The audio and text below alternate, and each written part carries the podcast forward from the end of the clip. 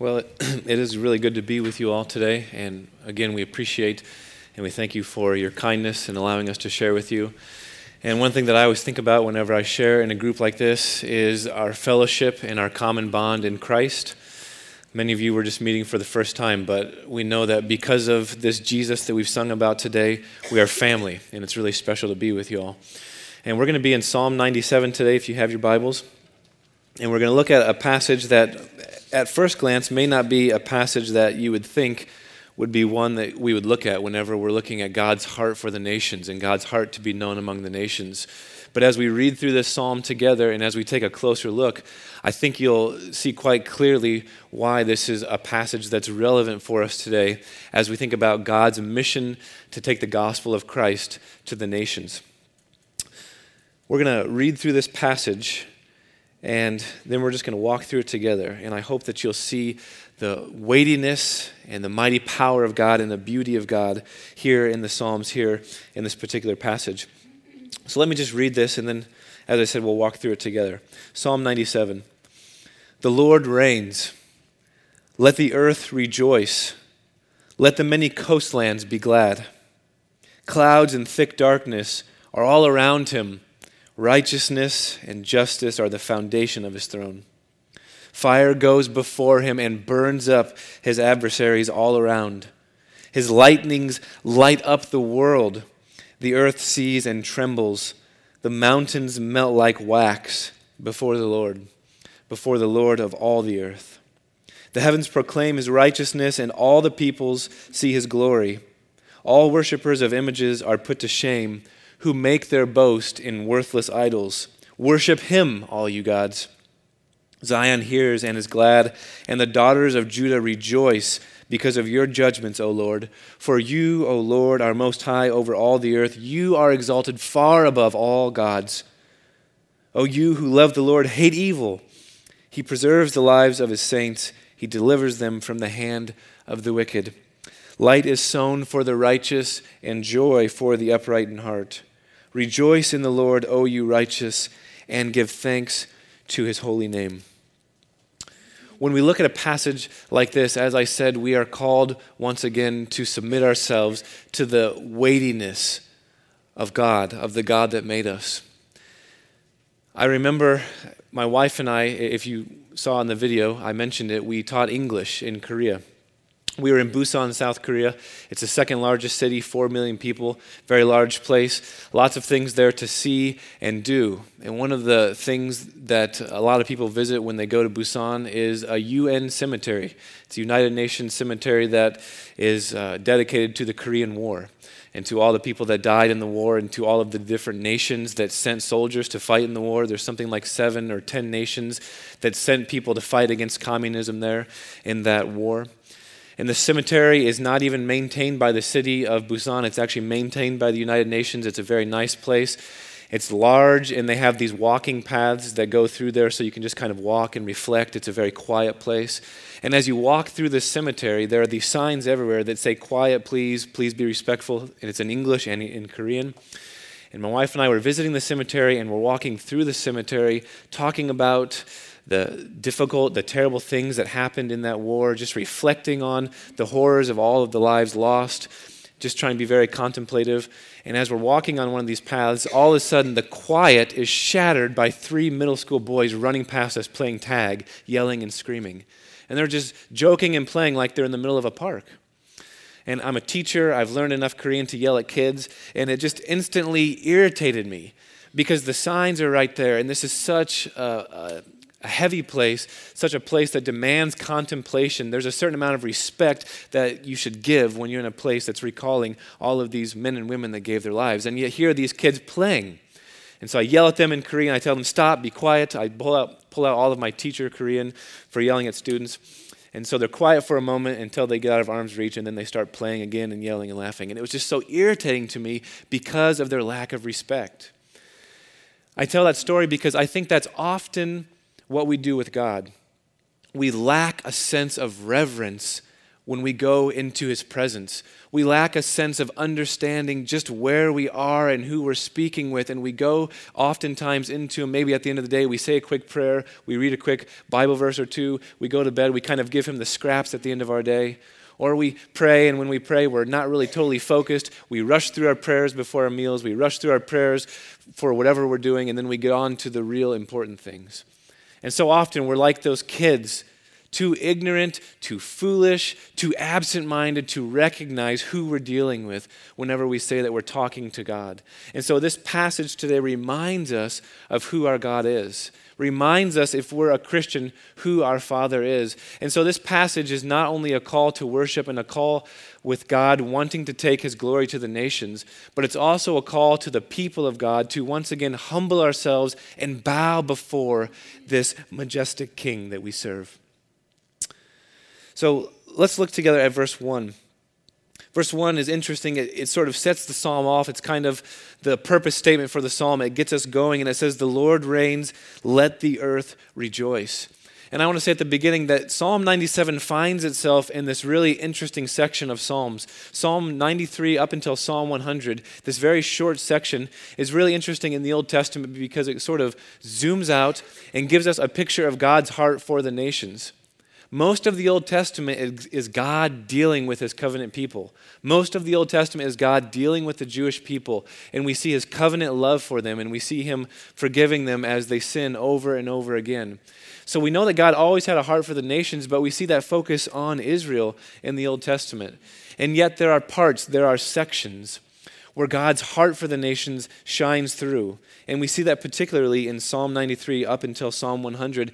And so the theme here in this psalm is that all of the earth should rejoice in the reign of God. Notice here in verse 1, it doesn't say, The Lord reigns, let Israel be glad, let Israel rejoice. No, you can't get any more global, you can't get any more zoomed out than saying all of the earth is called to rejoice in the Lord's reign. And there's another thing that's important here. You see the word Lord is all capital letters. And when you see that going through the Old Testament, it's easy to skip over that. It's, e- it's easy for your eyes not to catch it. But when it's in all capital letters, that's important because that's cluing us in that that is the name of God. That's translated from Hebrew. That's Yahweh. That's God's name. So this is a very specific person. This is not a title, this is someone's name. So when it says the Lord reigns, all capital letters, this means a specific person. The covenant keeping God of Israel, Yahweh Himself, reigns. So, this is distinguishing God from all of the pagan gods that surrounded Israel. And it's giving ownership rights, it's giving the claim on the creation of the earth to a specific person, which is God. And so, because the Lord reigns, what should happen?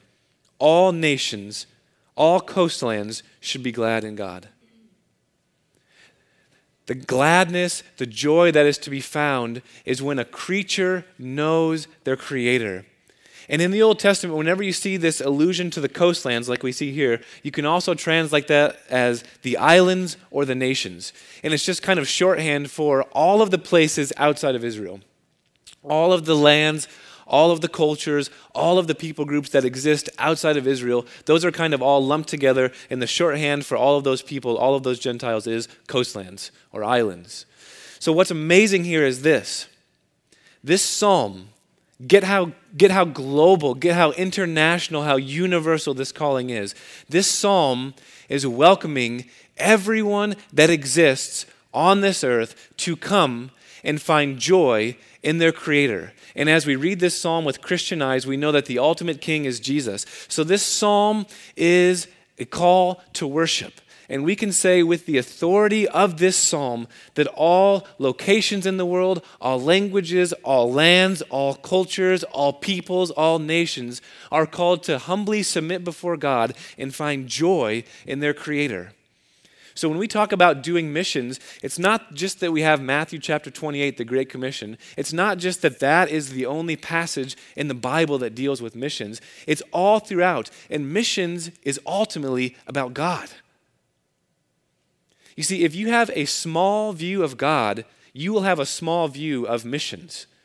If you have a small view of who this God is, it won't bother you that much that many in the world still don't know Christ. But when we look at a passage like this and we see the greatness of, the God, of this God, and we see that he's called to be worshiped because of who he is, then it becomes troublesome to us that he is not worshiped around the world. So missions ultimately becomes about God's fame being spread and secondarily for the benefit of the people that receive the word of Christ. So we can say with the authority of this passage that people in Malaysia and Indonesia and India and China and Japan and Australia and Canada and the United States are called to humbly submit themselves to God and find joy in Christ. That's what we see here in this passage. So the coastlands are called to be glad in Him, the islands are called to be glad. So when we go to Japan to take the gospel of Christ, one thing you must always keep in mind with missions work is we are taking a message from the one that made the earth. And again and again and again, I stress this fact because oftentimes, especially outside the church, you have people that believe that missions is wrong because all religions are equally valid. But if you look at Acts chapter 17, when Paul is preaching at Athens, he's preaching there in this hub of philosophy and religion and Greece. And what he says is, I'm delivering you a message from the Creator who has put his stamp of approval on Jesus because he resurrected him from the dead. So, from the very beginnings of the Christian message, the gospel has always been couched in terms of being a message from the God that made us. And so, when you look at it at that level, missions is appropriate, not because you're taking your Western culture to these foreign lands and forcing it on them. You're becoming a mouthpiece for the Creator who has given us Christ as the apex of his revelation to us. That's what we see when we look throughout the scriptures. So then, if you look at verses 2 through 5, who is this God? The nations are called to worship him, but who is this God that the nations are called to come and know? And this is why I, I told that illustration at the beginning of the UN cemetery, because especially when you read through verses 2 through 5, if you allow the weight of the descriptions of our God to really touch you at your core. It is quite heavy. And we can see that we are called to give him all reverence that we can. Look here at how it describes God. And this is a picture of God coming to the earth. Clouds and thick darkness are all around him. Righteousness and justice are the foundation of his throne. When it says that clouds and thick darkness are all around God, this is hearkening back to Exodus chapter 19. If you remember Exodus chapter 20, God gives the Ten Commandments to Moses. But before that, God meets with Moses on Mount Sinai.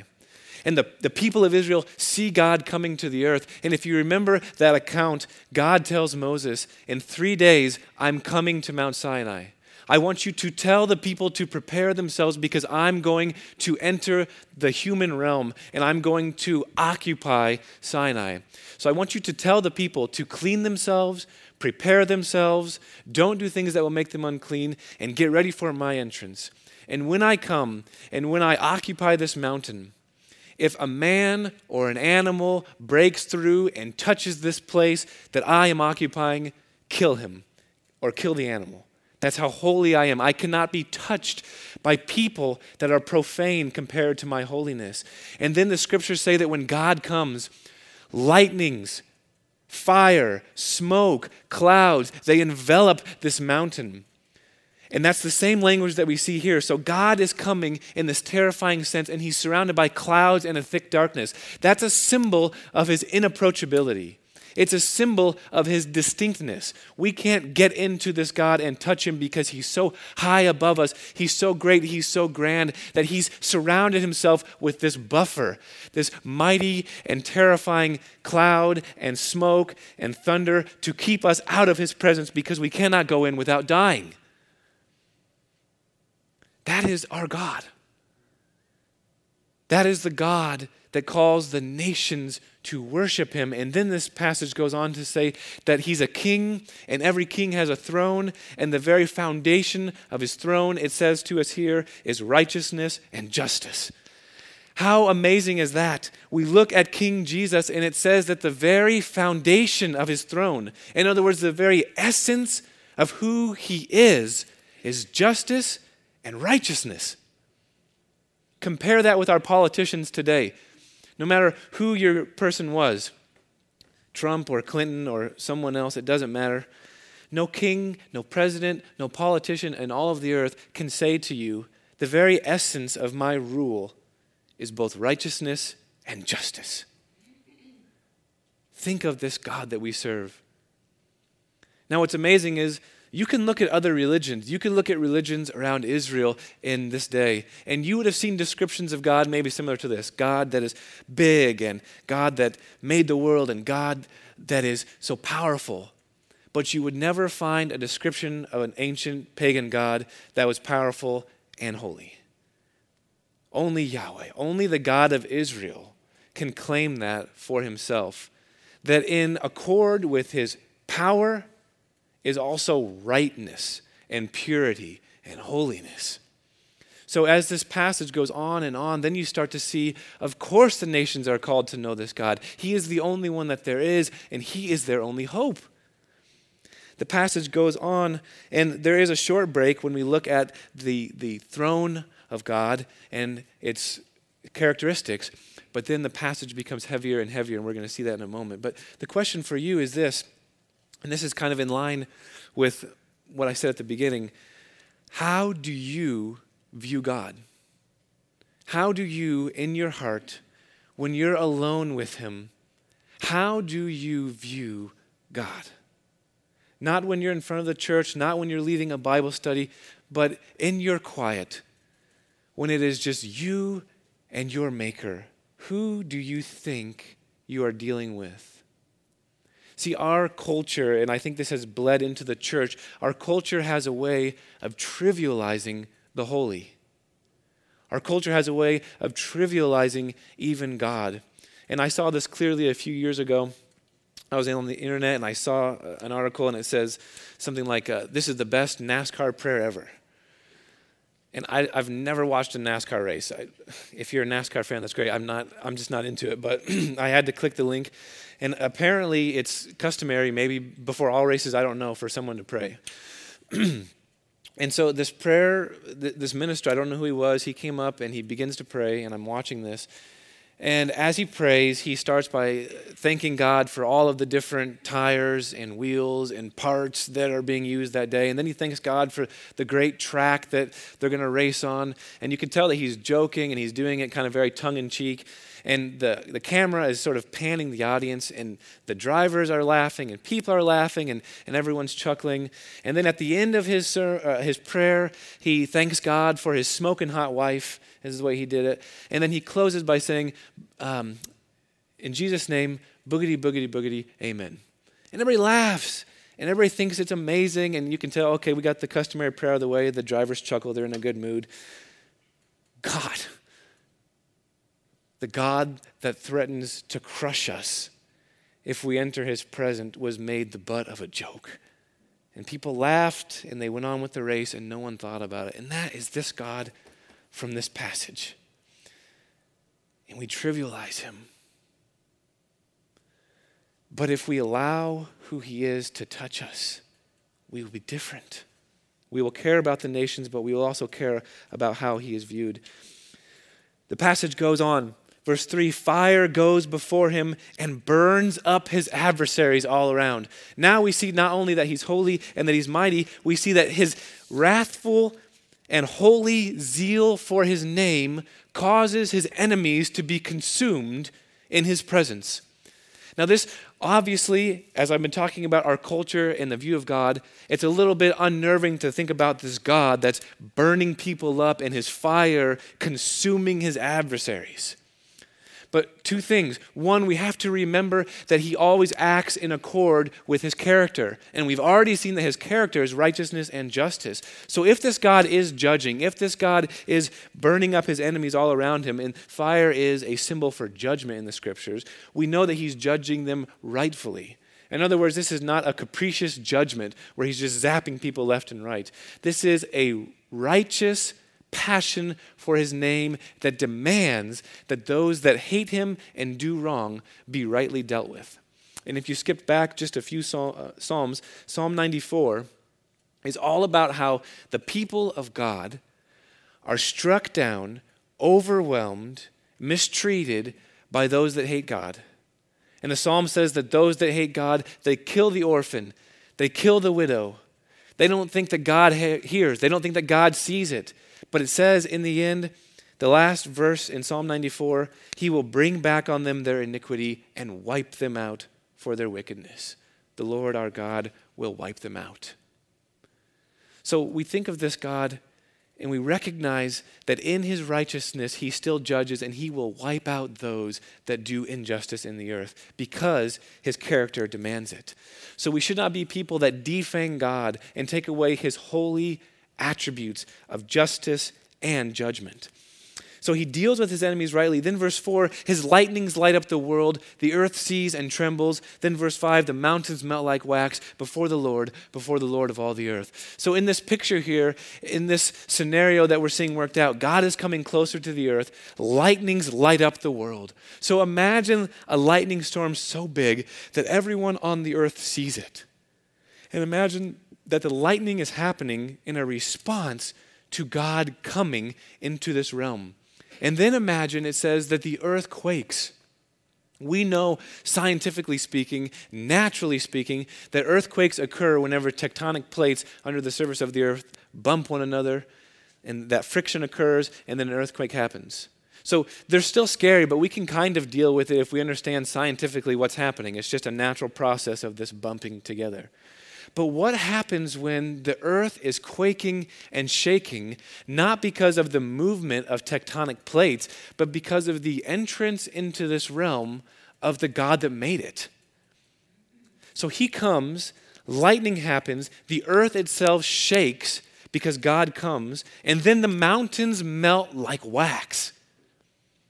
Imagine what the psalm is getting at here. Mountains are pictures of strength and stability, right? People run to the mountains when cities are being bombed, or people go to the mountains whenever they're fleeing from their enemies because mountains don't move. They're these huge, massive rocks that dwarf humans, and we look at them and we see God's majesty.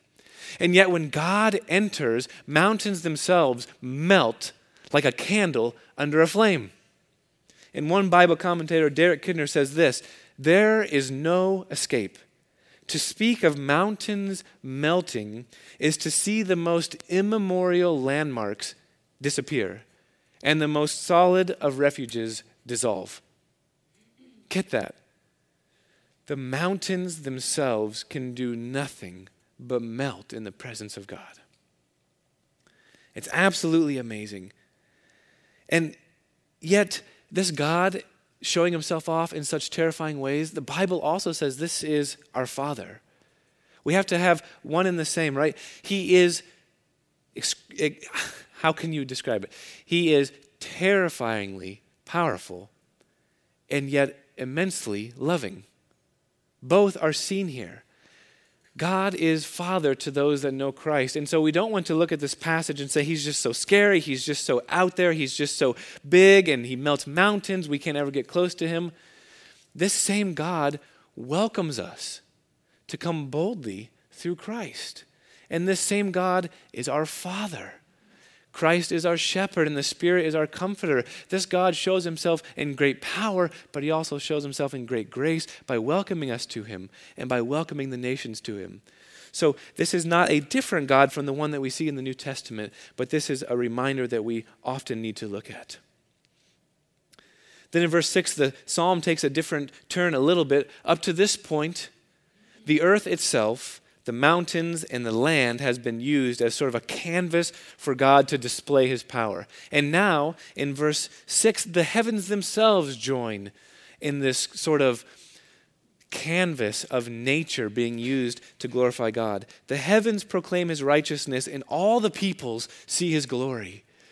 What's probably being said there is this when God comes and he returns in this righteous act of judgment, the heavens themselves see him at work. They're displaying his righteousness, they're displaying him bringing the earth back in line with his standard of righteousness as he judges.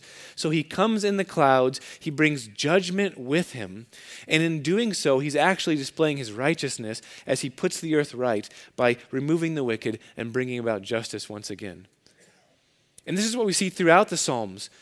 over and over in the Psalms inanimate objects, objects, parts of nature that have no breath the hills, the rivers, the trees, the valleys, the gates of the temples, these things that don't have breath in themselves, they are called upon to worship God. It's almost as if the psalmist is saying to us the earth itself, although it has no mind, still has enough knowledge to worship the Creator when the Creator comes. And so here, the heavens themselves are called upon to proclaim His righteousness. It's almost as if the psalmist can't get enough things or people involved in the worship of God. The peoples of the earth are called to worship him trees, valleys, rivers, mountains, heavens, stars. Everything here falls under the God of all the earth. And so everything here is called to exercise itself in worship of God. But then, verse 7, this is absolutely amazing. All worshippers of images are put to shame. There's this really strange turn in the psalm. The God of verses 1 through 6, who made the world, and the God that comes to judge rightly, amazingly, there are people in this world that worship idols. Amazingly, there are people in this land that do not worship the God that we've seen displayed. And in fact, they opt to worship false gods, they opt to worship idols. So it's a really, really strong turn in the psalm. God's worthy of worship, not just in Israel, but in all of the earth. And yet, people throughout the earth choose to worship images. And it says there that those who worship images will be put to shame, and those that make their boast in worthless idols. That is an absolutely crazy fact to me. Allow this to sink in. In this world today, there are literally millions upon billions of people that worship false gods. Yahweh made the earth. Yahweh has sent his son so that we might know him. And yet, millions upon billions throughout this world, owned by God, opt for idols. In this world today, there are one billion Hindus. That's one seventh of the world's population. And in the Hindu religion, there are 330 million gods. They worship idols. They worship things here that will bring them shame. They worship things here that the Bible says are worthless. In this world today, there are 330 million Buddhists. My wife and I in Korea, we saw this all of the time. I remember a time going to a Buddhist temple. There was a Buddhist monk. His back was to everyone. He was in this, the temple building. People were outside looking and watching him. And I watched him over and over again. There are these idols in front of him. And he stands up, and then he gets on his knees, and then he prostrates himself all the way. And then he stands up again, gets on his knees, and prostrates himself all the way. And I remember I could hear his, his knees and his ankles popping as he stood up and bent down, and stood up and bent down. And the whole time he's worshiping nothing. He's worshiping the wrong God in the world that's owned by God. He's worshiping a worthless idol. And my wife and I have been to India. We were on the Ganges River. The Hindu religion believes that if a person dies, if only a small part of their body, even a chip of a bone, can be put into the river after they die, they are gained or they are allowed entrance into paradise and we're going down the river on a boat and we're looking out and it's just this area of all of these idols and these temples and people are literally embalming people or sorry cremating. My dad's a funeral director. I'm good.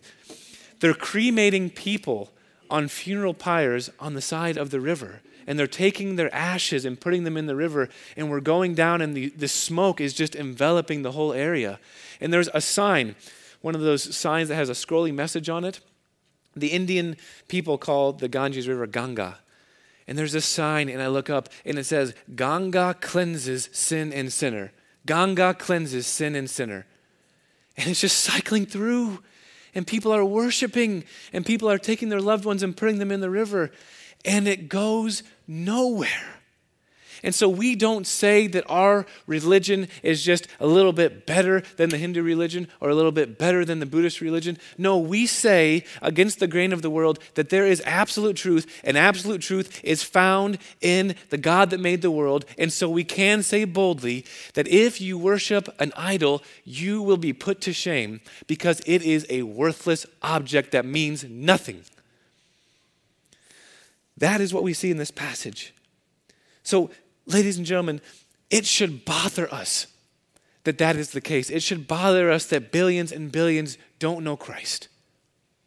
It is about the glory of God ultimately, but we also care about souls. And so we ought to be involved in some way with God's mission to the world. We ought to care. And the wonderful thing is this even if you can't leave Springfield, God is drawing the nations to Springfield through the university, through MSU. Many are coming from China, from Saudi Arabia, from other Islamic countries where it's very difficult to go there as a missionary, but it's very easy to host them in your home. It's very easy to meet with them. It's very easy to be involved in that. And the statistics are staggering. They say something like 90% of international students that are in the States will never enter an American home, but they want to. So, in this passage today, don't go away saying, well, There's nothing I can do. How can I be involved? The opportunities are here to love them and to be a mouthpiece for this God that's made them and caused them through Christ. Look at verse 8. In contrast to the worshipers in verse 7 that are going to be put to shame, verse 8 says, Zion hears and is glad, and the daughters of Judah rejoice at your judgments. Shorthand, the people of God rejoice at God's judgments. The people of God rejoice when God works. So the worshippers of false idols are put to shame, but the people of God rejoice. We are the people of God. This passage has already been fulfilled in many ways because we, I assume there are probably not any people that are um, Jewish here. And if you are, that's great.